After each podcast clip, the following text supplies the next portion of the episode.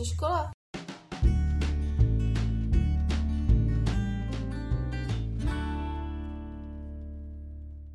Vítejte u dalšího dílu podcastu Co škola. Od mikrofonu vás zdraví Kristýna Zvelebilová. Naším dnešním hostem je specialista na mediální výchovu Michal Kaderka, který vyučuje na Pražském gymnáziu na Zatlance a na Filozofické fakultě Univerzity Karlovy. Dobrý den. Dobrý den, děkuji za pozvání.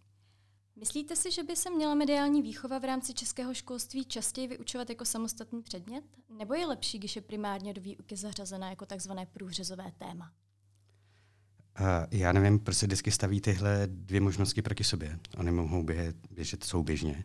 U nás na škole to tak je, že spousta učitelů využívá, teda implementuje mediální výchovu napříč svými předměty a dokonce škola nabízí právě mediální výchovu jako samostatný předmět, kde to právě učím já.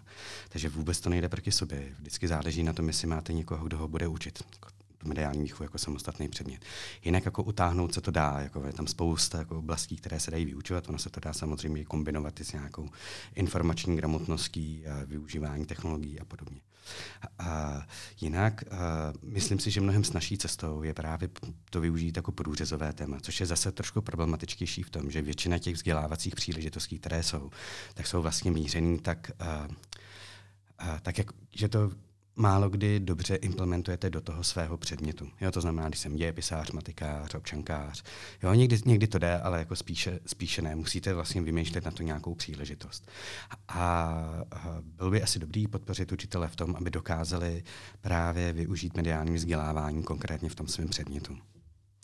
Takže co si vlastně pod tím průřezovým tématem máme představit a jak to funguje v souvislosti s mediální výchovou v praxi? Máte nějaké příklady? No, to znamená, že vy v tom svém předmětu se ta témata nebo ty cíle toho mediálního vzdělávání snažíte implementovat do té své výuky. Já můžu dát úplně krás, krásný příklad. Třeba víc, co dějepisu, já ho teda říkám velmi často, takže se omlouvám, jestli už ho někdo slyšel. A, a sám to dělám a poradila mi to jedna učitelka, která dokonce tvrdila, že, a, že se mediálnímu vzdělávání nevěnuje, ale pak nakonec nakonec přišla s takovou zajímavou metodou a řekla, že ji vůbec nebaví vyprávět to roku 1948, co probíhalo, eh, co probíhalo právě v únoru. A že si vymyslela takovou metodu, že dává svým žákům učebnici kapitolu 1948 o převratu z učebnice, která byla vydána před rokem 1989 a potom ze současné učebnice. Vy dostanete vlastně dva texty na jedno téma, má to jako obrovskou výhodu. To znamená, vy to nemusíte jako vykládat a říkat ten příběh a co se stalo. Ale ty děti si to sami přečtou, přečtou si to ve dvou verzích a potom porovnávají ty verze, porovnávají slovník a vlastně ukazují to, co je tou propagandou. A vám vlastně z toho vyleze ten extrakt toho, toho co vy tam potřebujete sledovat. Máte přehled o tom, na kolika školách se v České republice vyučuje mediální výchova jako samostatný předmět? A co navíc vlastně může takový předmět přinést? Jako samostatný předmět je, na, je to zhruba na 3% škol. Jsou to především gymnázia, jsou to základní školy. Je to trošku nepochopitelné, ale třeba na učilištích mediální vzdělávání vůbec není povinné, ani na odborných školách, jak říkáme, to pouze pro základní školy a pro gymnázia. Což neznamená, že se na odborných školách nebo učilištích nic neděje, ale to bychom mohli říct, že je to vyloženě aktivita těch učitelů, kteří předbíhají ty, tu tvorbu těch státních dokumentů a těch, těch kurikulí. Pardon, na co jste se ptal? Kolik je to procent? To jsem zmínil, to jsou ty 3%. A co navíc vlastně může takový samostatný předmět přinést? Jo, tak určitě uh, nějaký dlouhodobější cíl. Protože když se, když se začneme bavit o tom, jak probíhá mediální vzdělávání na školách, tak má to úplně takový ten nejnižší stupeň. To znamená, že ten učitel si vnímá, že to je potřeba a najde si nějakou organizaci. To znamená to outsourcing. Může to být právě faketicky, může to být jeden svět na školách, může to být Volsy Info a podobně. Těch organizací je docela hodně. A to je, ta, to je ten vlastně ten první stupeň, kdy ten učitel nad tím přemýšlí a koná. Potom bych řekl, že ještě trošku potom je další level, to znamená, že přemýšlí na tom, jak to implementovat ta témata nebo ta, ty cíle z toho mediálního vzdělávání do toho svého předmětu, to je to průřezové téma, a potom je ten třetí level a to je až potom ten samostatný předmět. A v tom samostatném předmětu můžete sledovat nějaký dlouhodobý cíl. Můžete tam dát klidně nějaký třeba dlouhodobý projekt, že ty žáci se vzdělávají na něčem. Může to být klidně vedení sociálních sítí školy, může to být třeba vedení nějakého, uh, nějak, nějakého uh, televizního zpravodajství nebo nějakého YouTubeového kanálu pro školu. Můžete jim dát zkrátka nějaké dlouhodobější cíle a potom sledovat jejich plnění. Rozumím. A mohl byste našim posluchačům popsat, co si vlastně mají představit pod pojmem mediální výchova a co obecně přispívá ke zvyšování mediální gramotnosti? Jo, a co si mají představit? No, a když, když se koukneme do oficiálních kurikulí státních, jak by se, co je vlastně cílem mediálního vzdělávání, tak ty, uh, ty vznikly, myslím, že někdy kolem roku 2005 nebo 2006. Jo. To, je docela, to je docela dlouho, ještě ta společnost nebyla takhle plně v online, nebyla, ještě bychom mohli říct, že nebyl ten tak markantní přechod do, do síťových médií, takže ta situace byla trošku jiná. Ale ty cíle jsou celkem napsané obecně, takže by se to dalo uplatnit i na, ty, i na té nové technologie a na současný způsob šíření informací. A, co by tam mělo být? Jinak mediální výchova už se učí vlastně od prvního stupně, už ji tam máme, jo, což je zase opět nejméně pokrytý segment v tom vzdělávání, protože se většinou začíná až od toho druhého stupně, nebo začínají ti učitelé řešit právě mediální výchovu až trošku později. Um, ale co tam je už od té základní školy? Mělo by tam být poznat manipulativní sdělení, uh, sledovat, jestli právě třeba uh, titulek souvisí s obsahem toho článku, jo, a co, jaký je cíl toho sdělení. Ale samozřejmě jsou tam i takové ty, uh, ta témata, která se týkají reklamy a podobně. Mediální výchovu si asi typicky spojíme s humanitními předměty, jako jsou zásady společenských věd nebo český jazyk, ale je možné mediální výchovu zařadit e, i do přírodovědních předmětů a mají na to jejich učitelé potřebné kompetence? tak to je otázka. Já si myslím, že ta otázka je vlastně dobrá v tom, která vlastně předpokládá, že většina učitelů mediálního vzdělávání nebo mediální výchovy se rekrutuje právě z češtinářů, občankářů, dějepisářů a podobně, a ne příliš z těch učitelů přírodovědných předmětů. A já to nedokážu moc posoudit, jestli, jako myslím si, že máme rozhodně kompetentní jako učitele v tomto, ale nevím, nevím, jestli se nad tím někdy zamýšleli. Nicméně si myslím, že je to hodně potřebné. Nám zase bohužel mediální vzdělávání trošku splývá s bojem s dezinformacemi. Jo, mediální vzdělávání je teda úplně podstatně širší, uh, širší záběr. A nás to třeba dohnal takhle. Já bych chtěl říct, že u těch dezinformací nebo mediálním vzděláváním si často společnost, nebo i v tom veřejném diskurzu, vždycky, když se o tom mluví, tak si tím představíme o tom, jak se vyznat nějaké změtitě lží, které se objevují na sociálních sítích, co nám říkají politici a jakým způsobem funguje právě ta ta manipulativní informace, jak se třeba může šířit a ovlivnit ty, ovlivnit ty lidi. A většinou se, jsme se vždycky bavili o těch politických tématech, nějakých těch tématech, který, které polarizují společnost. Ale najednou, když přišel COVID, tak najednou COVID, v tom covidu se najednou ukázala taková ta chabá znalost a, nebo ta připravenost vůbec čelit dezinformacím v oblasti uh, životního stylu nebo zdraví. Jo, tak to, je, to si myslím, že tam, tam se to odhalilo a myslím si, že je to potřeba určitě všude.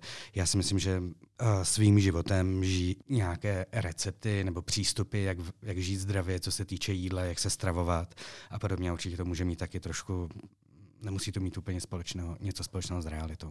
Myslíte si, že právě posílení mediální výchovy ve spojení s výukou přírodopisu nebo biologie by v dlouhodobém horizontu šíření takových dezinformací mohlo výrazně snížit? No určitě. A tak samozřejmě, samozřejmě nám jde o to, abychom v té hodině nebo v těch hodinách potom vzdělávání vždycky naučili, naučili ty děti nebo ty studenty, ale klidně v případě dospělé, naučili tu metodu. Jo, to znamená, jak chápat ty informace a kriticky je posuzovat. A ono už je úplně jedno, jestli to budou dělat v tématech, která jsou politická, historická nebo právě zpětá se zdravým a životním stylem.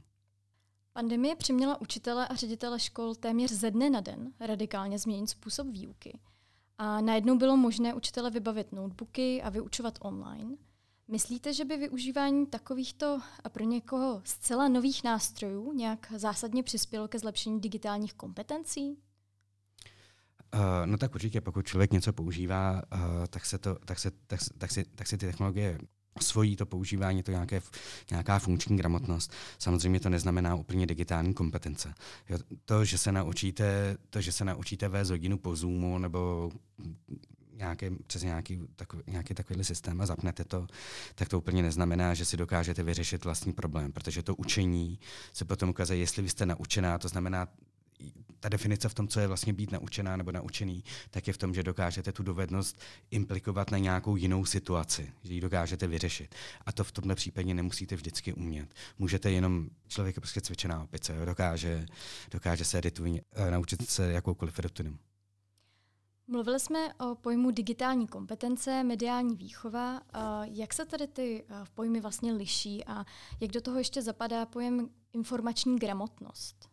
Jo, uh, já bych řekl, že vůbec ten pojem mediální výchova nebo mediální vzdělávání tak vznikl v době, kdy uh, převažovala masová média. To znamená, když většina naprostá většina informací, kterou my jsme dostávali, tak šla přes televizi, rozhlas, tisk, anebo přes nějaké online portály, jako i dnes novinky, CZ a podobně. A my jsme teď právě uh, už v době, kdy většina informací, která se objeví ve veřejném prostoru, tak se šíří právě přes sociální, přes sociální média, a, nebo přes síťová média.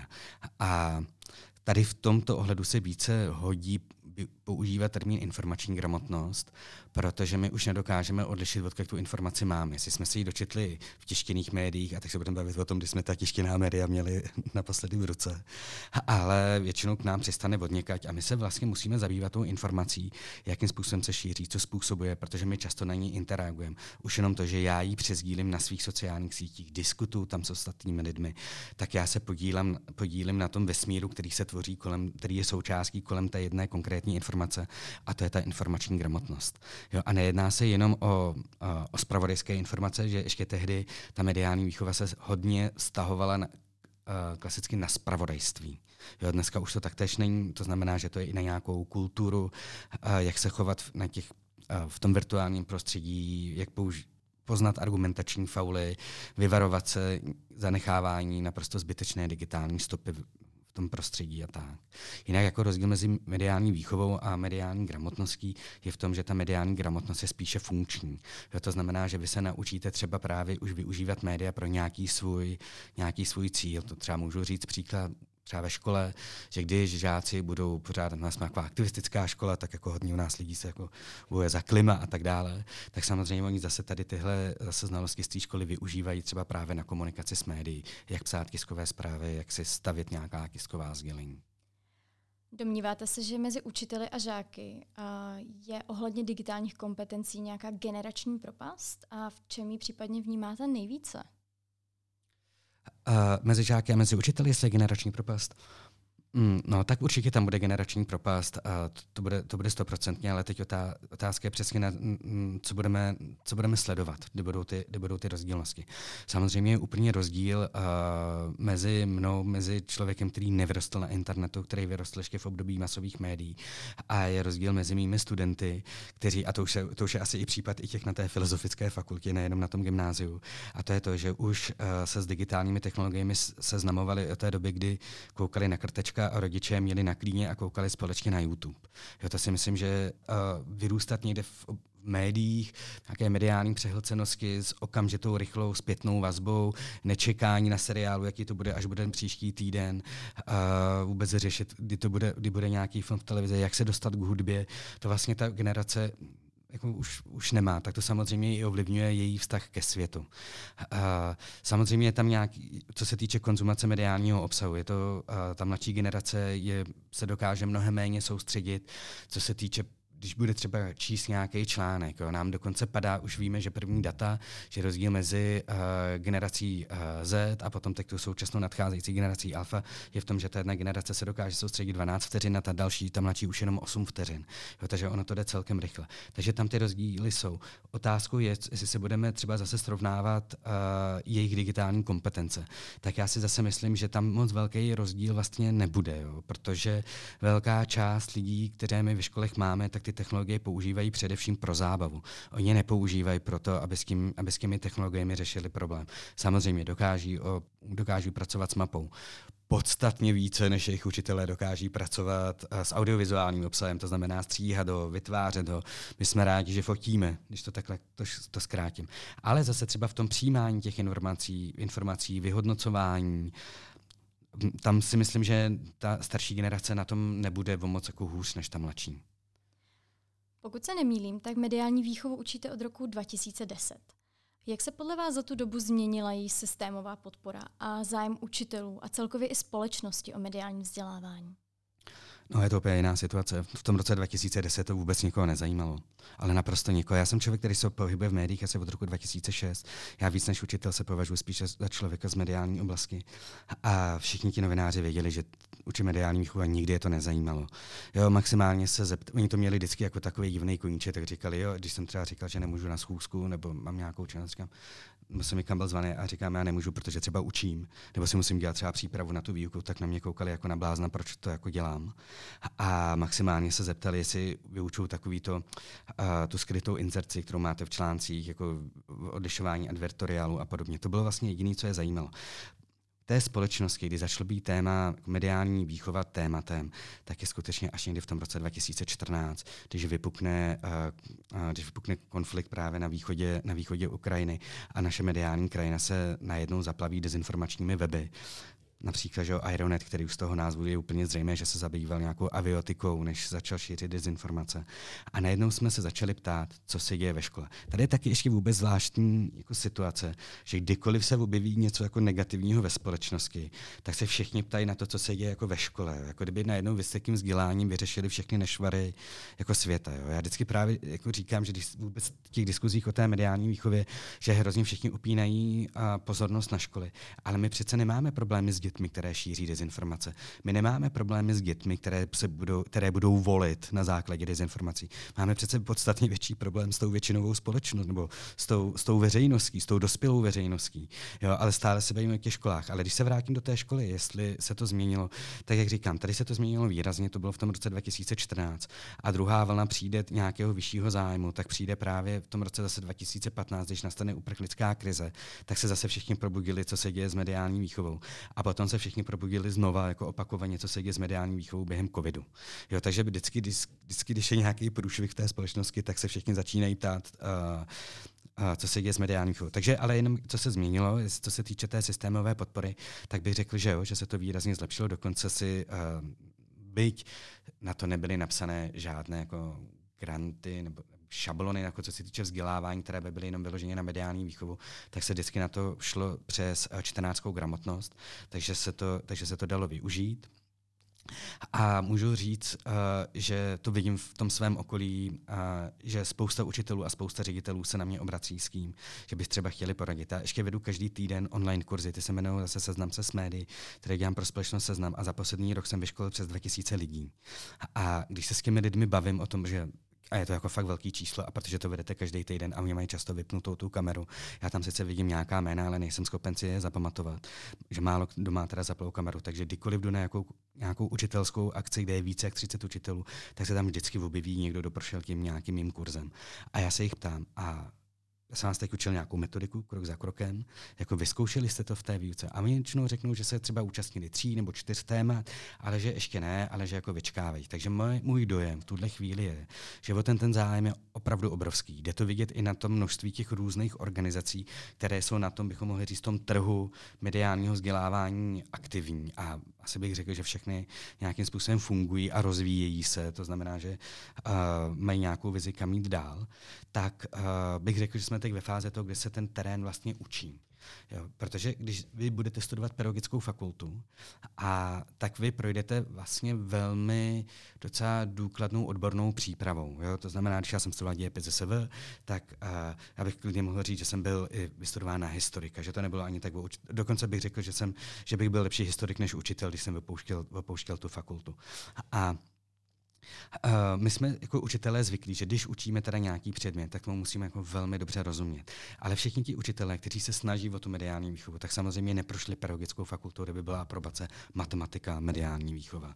Jo, naprostá naprostá většina z nich nikdy v médiích nepracovala.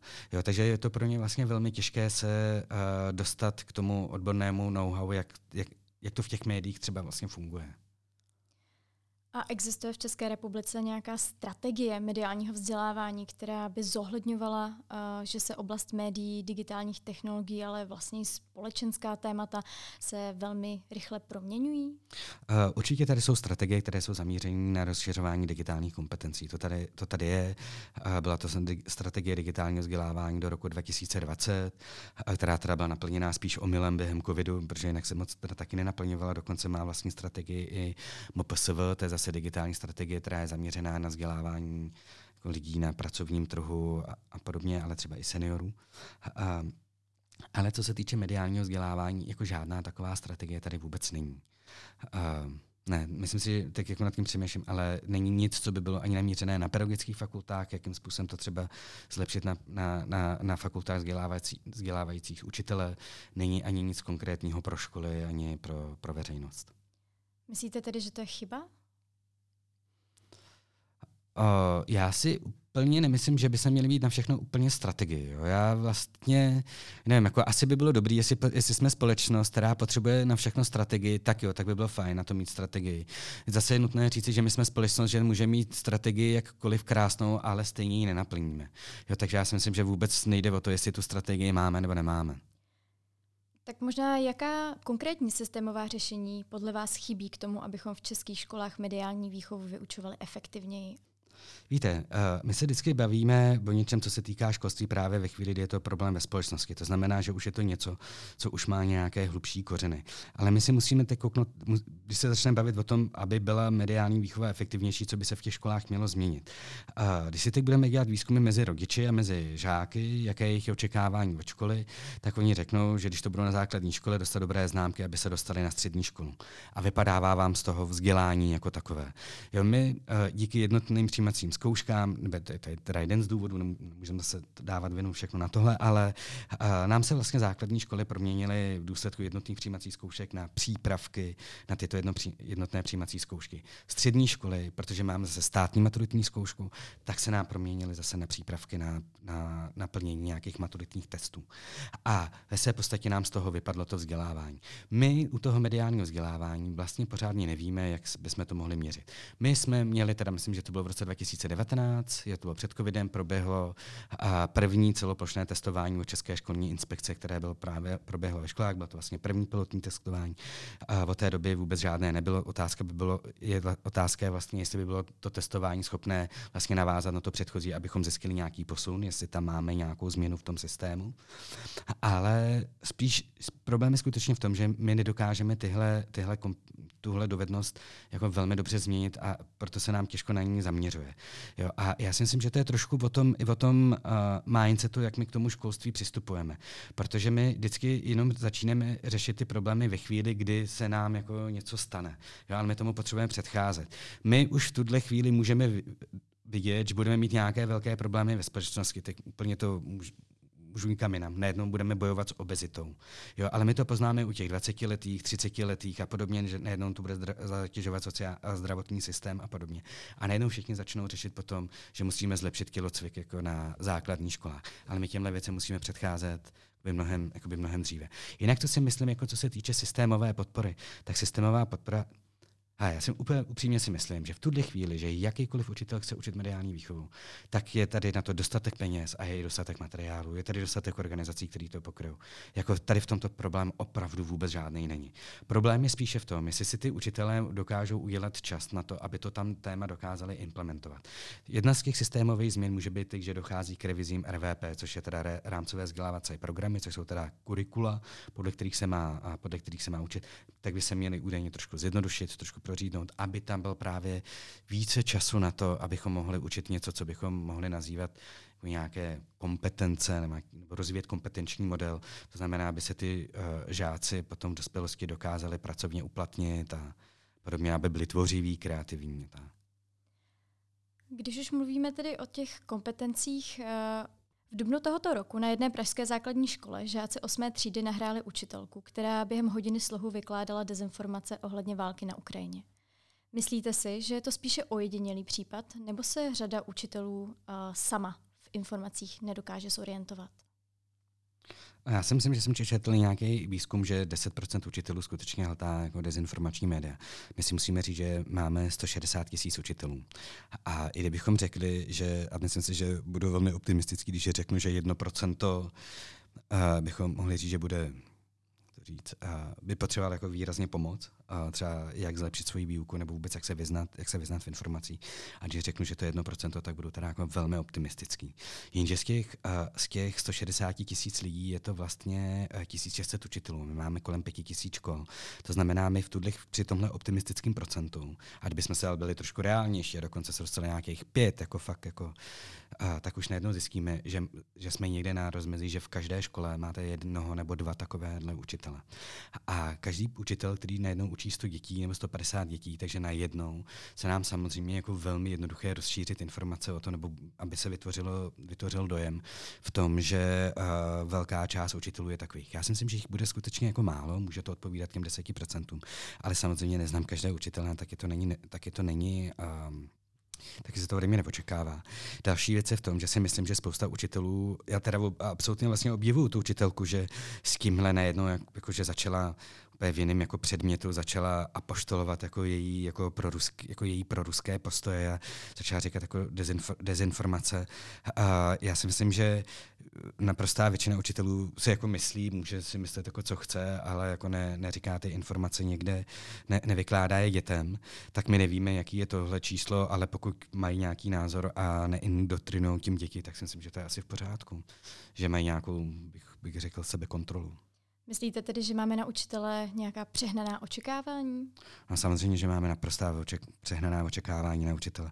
Jako všichni učitele očekávají, že bude nějaký etalon mravnosti a, jako, a vůbec, no prostě myslím si, že ta očekávání se odvíjejí od toho, když a, maturitu mělo 10% společnosti a, a 1% společnosti mělo vysokou školu a neměli jsme potřebu mít tolik učitelů a učitelé bydleli v bytech 6 plus 1 a byly pro ně postavený vlastní byty a bydleli na Vinohradech a tak dále, tak samozřejmě pokud nám roste počet dětí ve vzdělávání, školní docházka, vůbec počet let, kterými strávíme eh, ve škole, tak samozřejmě se to napopná i v tom počtu škol a má to, jako nedostanou se tam prostě ti nejlepší, jak bychom si všichni přáli.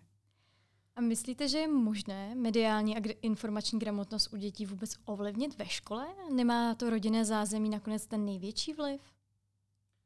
Uh, ono obecně takhle. Pokud budete čím budete z rodiny, která je z méně podnětného prostředí, to znamená slabšího uh, ekonomicky a kulturně, tak má uh, pro vás to vzdělávání ve škole mnohem větší jako důležitost. Jo, zase naopak, když já budu z rodiny, kde mý rodiče budou jako zajištění a budou se mnou, se mnou chodit do galerií, muzeí, cestovat, budou mi platit výuku cudzích jazyků a já budu mít všechno dostupné, a co se týče vzdělávacích příležitostí, tak samozřejmě ten vliv té školy je podstatně nižší. Ale co je, co je moje teda zkušenost, a to je s tím, že znám spoustu lidí, kteří skutečně jsou jako chycení v dezinformační síti a jsou skutečně ovlivněni toxickými informacemi a bavíme se o mladých lidech a mají vážné konflikty s rodiči. To znamená, že tam jsou nějaké problémy s přijetím autority a podobně, ale ty názory jsou velmi podobné. Jo, uh, takže já si myslím, že uh, já si myslím, že ta mediální kultura rodiny, ale zase ta mediální kultura rodiny, jaké zpravodajství konzumují, tak se zase odvíjí od jejich vzdělání nějakého, nějakého sociálního zázemí. Takže ono je to trošku, ono je to trošku bych řekl, že to je spojené. Že to není o tom, že eh, do někoho nalijete nějaký kurz dva nebo projde výukou a najednou vám z ní vyleze jako mediálně gramotný člověk. Jako to si nemyslím, že bude vždycky takhle. Když se vrátíme od té rodiny zpátky do školy, kdybyste to měl nějak schrnout, co jsou podle vás hlavní cíle vzdělávání? Jako obecně ne mediálního vzdělávání? Obojího. Jako obojí, jo. No, tak jako hlavní cíl vzdělávání, tak je tak otázka, co se budeme bavit, jako co je na té, jako v té, v té rovině, v té ve škole, nebo co je vlastně cílem té vzdělávací soustavy. Jo. To jsou, jako by, bychom mohli říct, my, když se budeme bavit vy, jakožto matka, a když se budeme bavit jako o vašich dětech a jaká jsou vaše očekávání, tak ty očekávání budou úplně naprosto odlišná než uh, očekávání státu. Jo. To je úplně naprosto pochopitelné. Uh, co se týče toho vzdělávání, které je na té, bychom mohli říct, té úrovně základní, střední školy a dejme tomu té vysoké školy, tak bychom uh, měli by to produkovat lidi vzdělané, tak bychom se mohli bavit, co to je to vzdělaností, lidi kultivované, postarat se sám o sebe, měli by to být komunikativní typy, měli by se umět postavit v práci k práci, když to řeknu takto, uh, měli by se umět domluvit cizím jazykem a podobně. Co se týče té vzdělávací soustavy, tak zase cílem té vzdělávací soustavy v tuto chvíli uh, máme, no co je ve vzdělávací strategii, která je, tak tam je snižování uh, právě rozdílů ve vzdělávání, protože se nám ukazuje, že vlastně o vaší úspěšnosti, a na to máme teda čísla, o vaší úspěšnosti v životě rozho- budou rozhodovat známky ve škole. A zase o vašich známkách ve škole. Máme zase nejvyšší závislost mezi školním úspěchem a ten školní úspěch jsou ty známky, že to tak jako zreduku, tak je zase závislý na tom uh, sociálním a kulturním statusu té rodiny. Jo, takže náš vlastně vzdělávací systém, ne náš vzdělávací systém, ale naše společnost, můžeme říct o tom, že reproduk, reprodukuje chudobu a zároveň zase reprodukuje bohatství. A je tam vlastně jakoby, um, nízká prostupnost, je tam nízká, nízká sociální mobilita mezi těmito skupinami. A právě jedním cílem vzdělávací soustavy by mělo být právě odstranit tyto rozdíly. A co se nám ukázalo v různých šetřeních, tak jsou velké rozdíly mezi jednotlivými školami. My jsme dřív neměli spádové školy. Spádová škola to je takový to, co vám jako zajišťuje, to, že vás musí vzít někam do školy, jak se děje, co se děje. Jo, to se, to se stal v polovině, mm, to bylo vlastně 2005, my jsme 2006, bylo to z toho důvodu, že třeba romské děti nebyly přijímány do škol s odůvodněním, že nejsou dostatečně vyzrále, že nemají, že nemají hygienické návyky, potom tyto děti končily v různých zase jiných typech škol a, a si víme, kam to ke, všechno ke všemu spělo. To byl teda jeden z důvodů té spádovosti, nebo ty Romové nebyly samozřejmě jediný důvod, ale byl to jeden z důvodů. A teď samozřejmě, ale zase na druhou stranu tím, že je nějaká jakási spádovost, tak vy tam dáte to své dítě, ale je rozdíl mezi těmi spádovými školami. To znamená, že stát vám garantuje to, že dostanete, že máte kam dát dítě, ale už vám negarantuje to, že vy dostanete konkrétně na této škole dobré vzdělání. Protože se nám ukazuje, že právě mezi těmi jednotlivými školami jsou obrovské rozdíly. Když my se zaměříme třeba na to oslavované finské školství, tak to finské školství není jakoby kvalitní díky tomu, že bychom se bavili o tom, že má vysoké, dobré výsledky v nějakém měření, nějakých gramotností a podobně. Ale jde o to, že v tom Finsku máte nejnižší rozdíly právě mezi těmi jednotlivými typy škol.